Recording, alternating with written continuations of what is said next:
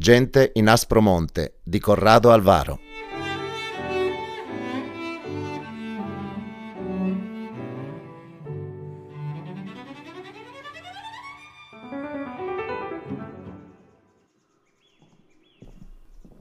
Non è bella la vita dei pastori in Aspromonte d'inverno, quando i torbidi torrenti corrono al mare e la terra sembra navigare sulle acque.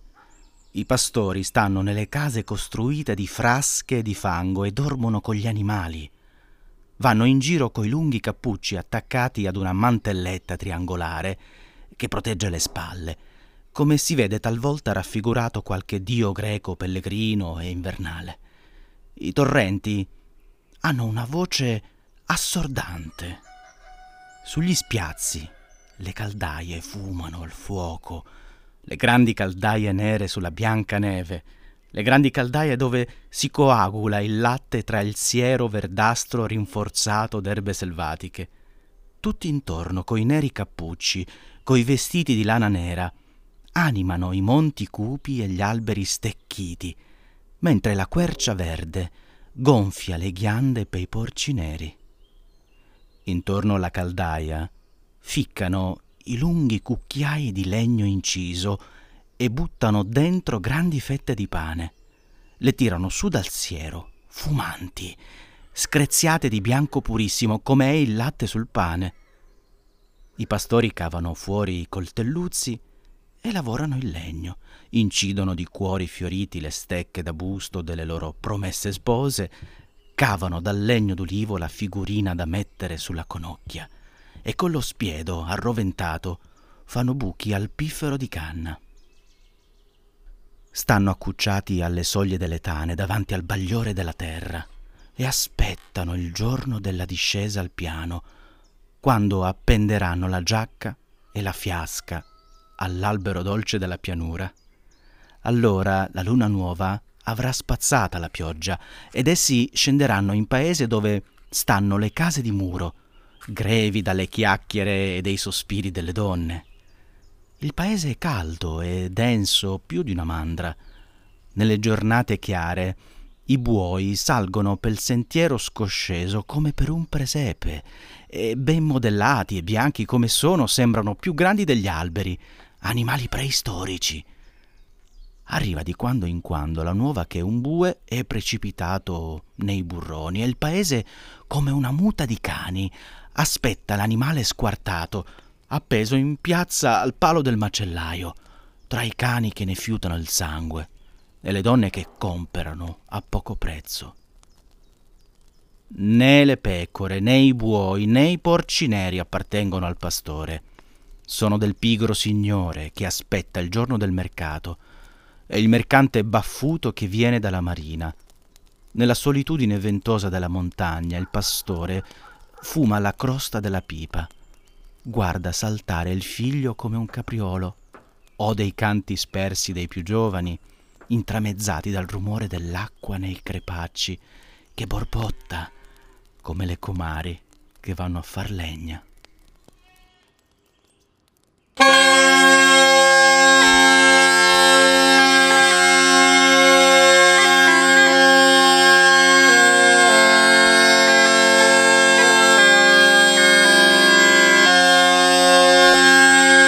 Qualcuno seduto su un poggio come su un mondo dà fiato alla zampogna e tutti pensano alle donne, al vino, alla casa di muro. Pensano alla domenica nel paese quando si empiono i vicoli coi lor grossi sospiri e rispondono a loro, soffiando i muli nelle stalle e i porci nei covili, e i bambini strillano all'improvviso come passerotti, e i vecchi che non si possono più muovere fissano l'ultimo filo di luce, e le vecchie rinfrescano all'aria il ventre gonfio affaticato, e le spose sono colombe tranquille, pensano alla visita che faranno alla casa di qualche signore borghese, dove vedranno la bottiglia del vino splendere tra le mani avare del padrone di casa e il vino calare nel bicchiere che vuoteranno tutto d'un fiato, buttando poi con violenza le ultime gocciole in terra. Quel vino se lo ricordano nelle giornate della montagna come un fuoco dissetante, poveri ed eterni poppanti di mandra.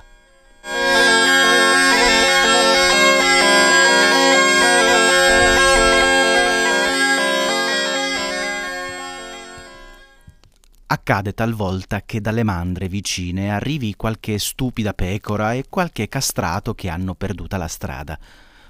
Conoscono gli animali come noi gli uomini e sanno di chi sono, come noi riconosciamo i forestieri.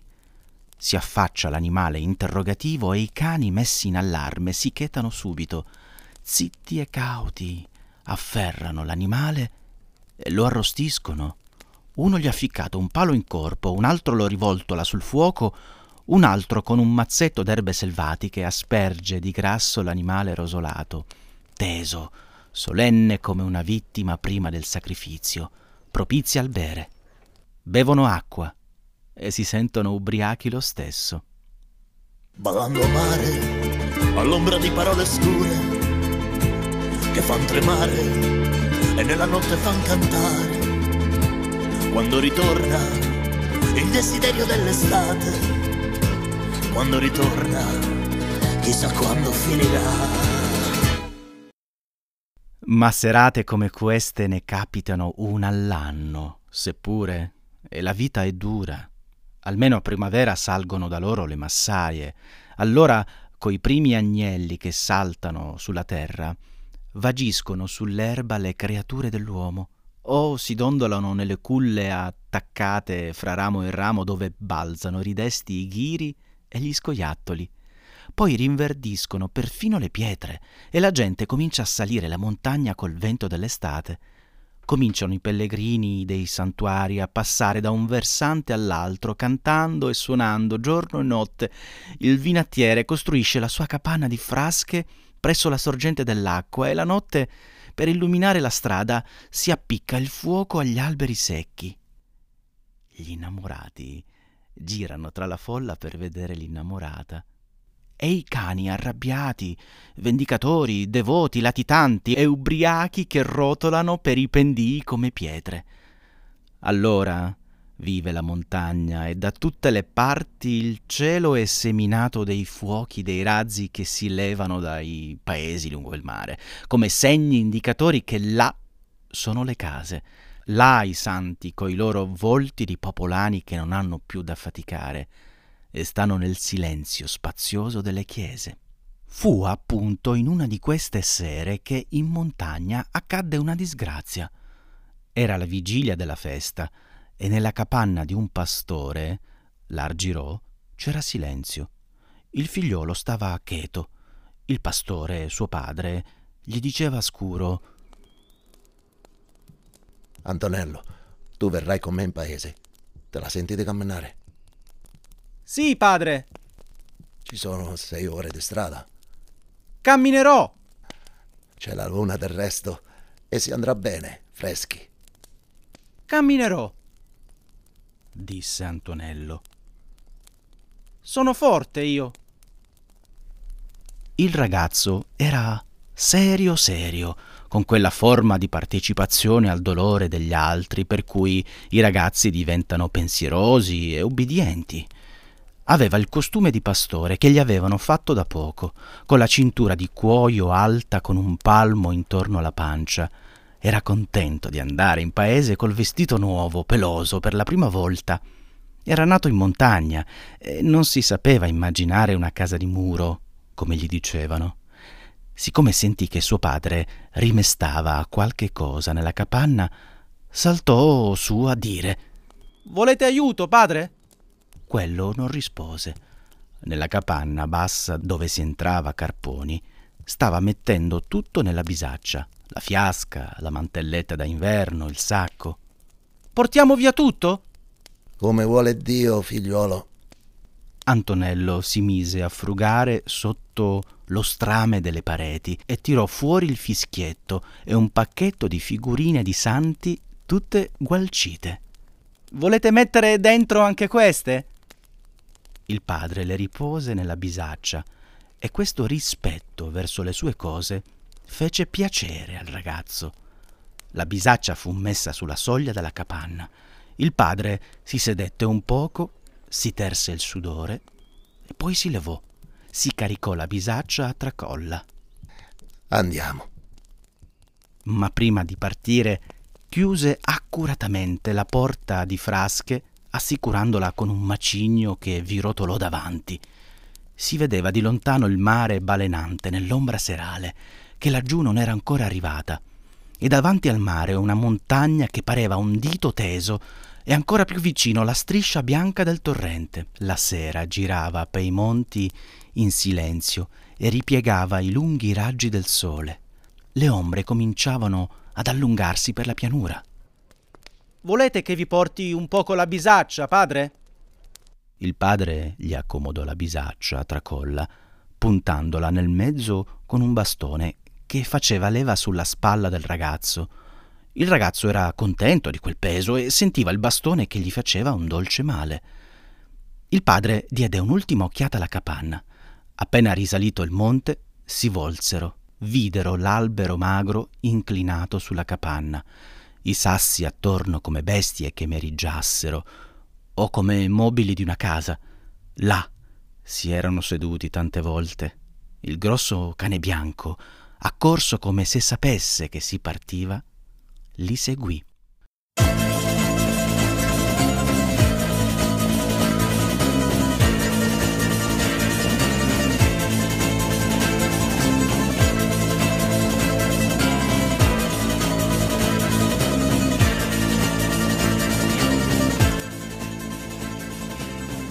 Valicata l'altura, videro la strada lungo il ciglio del burrone, popolata d'uomini e di bestie. Viva Maria! Viva Maria! gridarono verso di loro. Il padre levò la mano e disse con un filo di voce. Viva, viva. Gridò anche il ragazzo con una voce argentina, lieto di aprir bocca.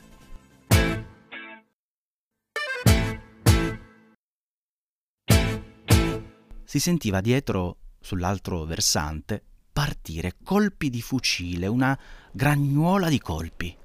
La folla si snodava lungo lo stretto sentiero in fila indiana. I bambini piangevano nelle ceste che le donne portavano sulla testa. I muli, con qualche signore seduto sopra, facevano rotolare a valle i sassi. Una signora vestita bene camminava a piedi nudi, tenendo le scarpe in mano, per voto. Una donna del popolo andava con le trecce sciolte. Un popolano portava sulla testa un enorme cero che aveva fatto fondere del suo stesso peso e della lunghezza del suo corpo, per voto. Antonello stava a bocca aperta. Nella valle l'ombra era alta e pareva che la riempisse col rumore di un torrente che si gettava da un salto del monte. La luna si affacciò dalla parte del mare, dietro ai monti, come una guardia. Presso una capanna di frasche, il pastore e Antonello si fermarono. L'uomo che stava dietro al banco, tra una fila di bottiglie, presso un bottazzo di vino, appena vide il pastore, poggiò le mani al banco, si sporse e disse: Oh, compare Argiro, che succede? La mia sfortuna, compare fermo. Che c'è? Ho perduto il mio bene. I buoi che avevo in custodia dal signor Filippo Mezzatesta sono precipitati giù nel burrone. È finita. Questa è la rovina della casa mia. Oh, quando? Oggi stesso, dopo mezzogiorno. Bella festa della Madonna che è per me. E le avevate a metà le bestie? Sì, signore, col signor Filippo Mezzatesta. Perché non le comprate voi? La pelle è buona, la carne è come macellata oggi. Non sono morte di morbo. Con tutta questa gente che passa, si vende. E carne di bestia morta è sempre. Come macellata, vi dico. Questa osservazione con me non la dovevate fare proprio voi. Tra di noi. Andiamo a vedere? Sono qui sotto al burrone del Monaco. Quattro animali avete detto? Sì, e c'era una giovenca che era una bellezza tenera come il latte. Tu aspettami qui. Oh, se qualcuno domanda della bottega, digli che torno subito. Non far toccare niente a nessuno. Che rovina della mia vita, compare fermo. Si avviarono. Antonello sedette davanti alla bottega e chiamò il cane a sé tenendolo pel collare. Ma quello gli sfuggì per correre dietro al padrone. Antonello, rimasto solo, aveva paura. Sentiva l'odore del vino, odore nuovo che gli piaceva, e guardava quelle bottiglie in fila con tanti colori. Rosolio. Questa parola gli venne alla mente. I pellegrini si facevano più rari.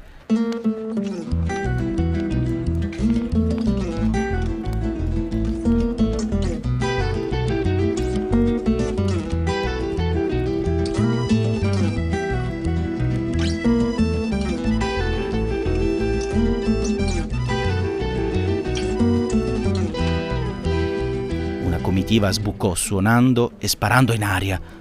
Andava avanti uno con una zampogna e un altro batteva ora il pugno, ora le cinque dita un tamburello.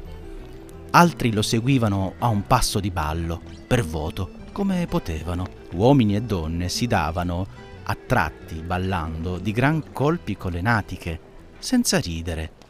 La luna si faceva più rossa, l'ombra cadeva come un mantello e gli alberi quasi tutti col solco e lo squarcio del fulmine si ingigantivano nell'ombra. La compagnia dei suonatori si allontanava. Una ragazza a piedi nudi passava davanti al ragazzo. Egli le vide un filo di sangue che le colava sul piede. Ragazza, quello è sangue! Lo so. Un'altra frotta di pellegrini sbucò coi fucili sulla strada. Avevano accese le fiaccole. Uno si fermò ai piedi di una quercia spaccata in due dal fulmine, gialla e morta. Le accostò una fiaccola di resina ai rami. Una fiammata avvolse la quercia che divampò tutta come una torcia gigantesca, crepitando veloce. Allora il ragazzo chiamò a gran voce. Fido! Il cane apparve sul ciglio della strada, coi suoi occhi stupiti. Dalla folla allora partì un colpo. Eccolo! Eccolo! Eccolo! Il cane arrabbiato!